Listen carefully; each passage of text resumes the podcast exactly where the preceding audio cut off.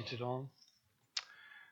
Uh, first of all, tonight, I want to thank y'all all for allowing me to address you tonight. This is something that I've wanted to say for some times. And uh, I think uh, there's some similarities in the way Solomon wants us to gain wisdom in the way that uh, was taught to me in a math class. Uh, when I was in high school, I was taking a math class under Mr. Anderson, who always had a ruler and whacked the back of your hand when you wasn't doing what you was supposed to do. But uh, he was a good man, and I was in fear of failing that class. Uh, I mean, seriously, fear. Uh, and he was gracious enough to tell us that that his front door would be open every evening uh, until midnight, and we could come by his house and he would instruct us as to how to work those problems. Well, let me tell you, the fear of failing had me at his door. And it was just like what he said. He started instructing me and uh, how to work the problem, and the more he instructed, it gave me knowledge.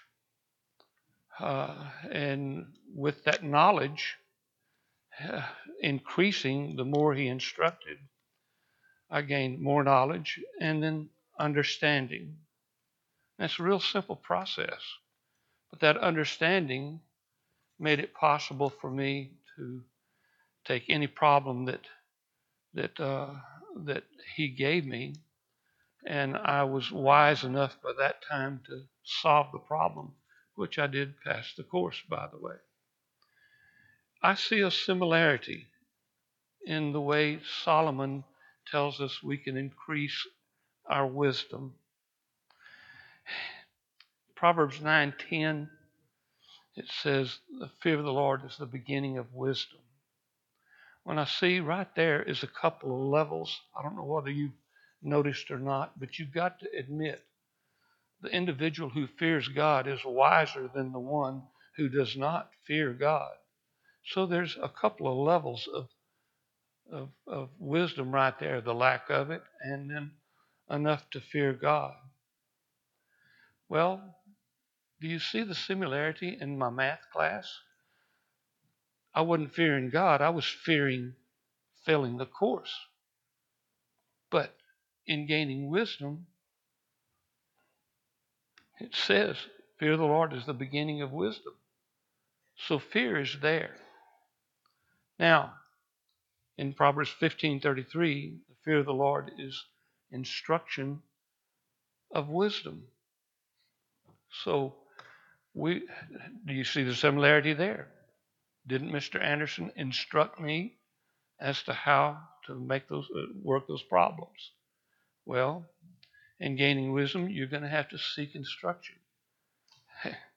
and we're told, as, as Roy mentioned a little bit a while ago in uh, Proverbs 2 and 4, that, uh, that, that uh, you, you seek wisdom as though it's a hidden treasure, more precious than silver. And in the fourth chapter, even more precious than rubies. So, diligently I was seeking instruction in that math class. Diligently, we need to seek instruction towards wisdom. How do you do that? In Proverbs 9 1 7, fear of the Lord is the beginning of knowledge. Well, there's a similarity too, the beginning of knowledge. Both in acquiring wisdom, both in acquiring, working those math problems. Now, uh, in Proverbs 9 and 10, knowledge of the holy is the understanding. How do you get knowledge of the holy? You open your Bible and you read it. You're going to have to open it and find out what it says. Similarities right there. We can increase in our knowledge.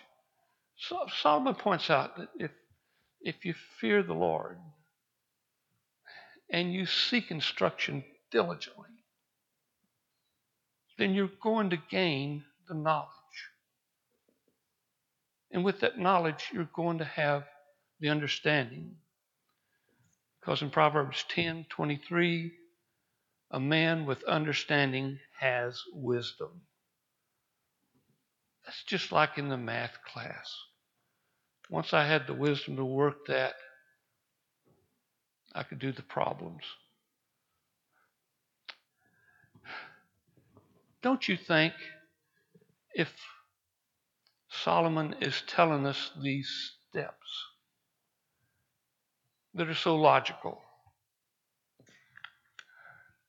that he did them himself?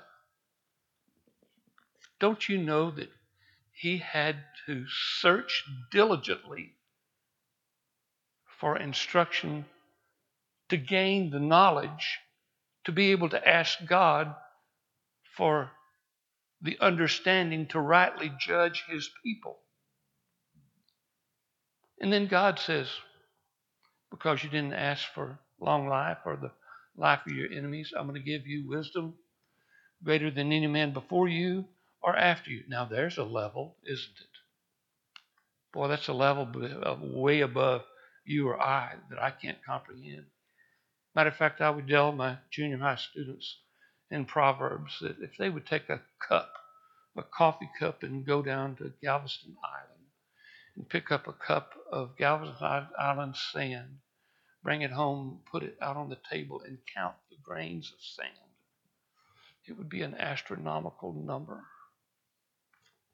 I couldn't fathom that.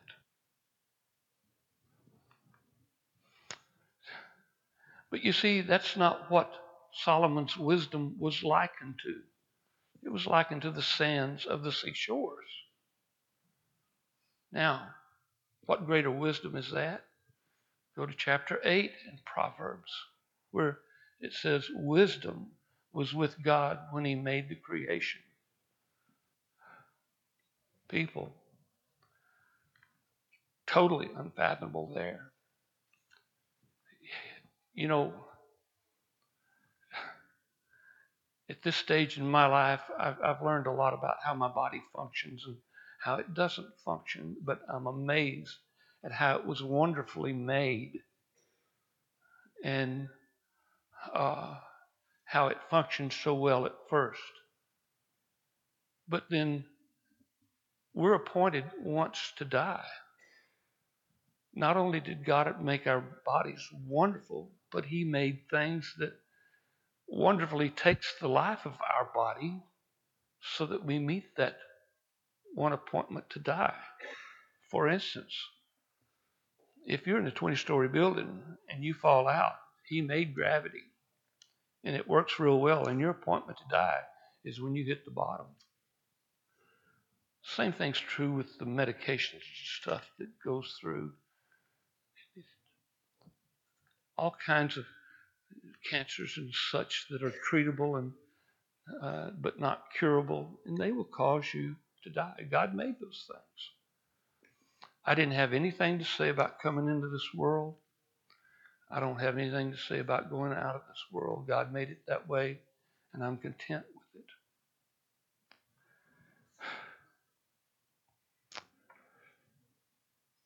The idea is wisdom comes in levels. You can see the different levels that I've pointed out tonight. You know, my hope is that you folks have diligently looked for instruction and that you've gained that instruction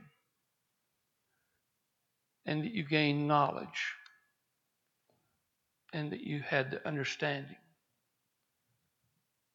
and you have developed a little higher wisdom. And that wisdom that I hope that you have obtained at this point is that you've also discovered the plan of salvation.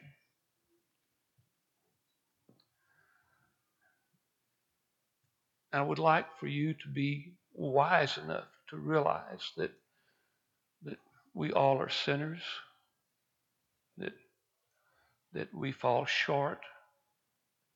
We're responsible for putting Christ on the cross. And it's through the grace of God that we have this plan of salvation.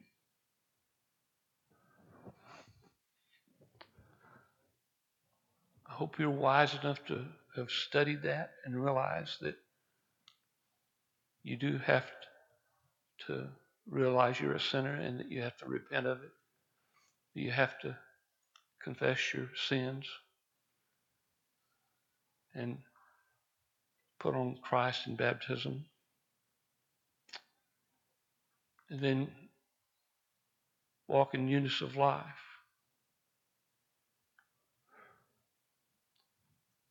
I hope your level of wisdom is such that you can comply with that if those needs meet your conditions as we stand and sing.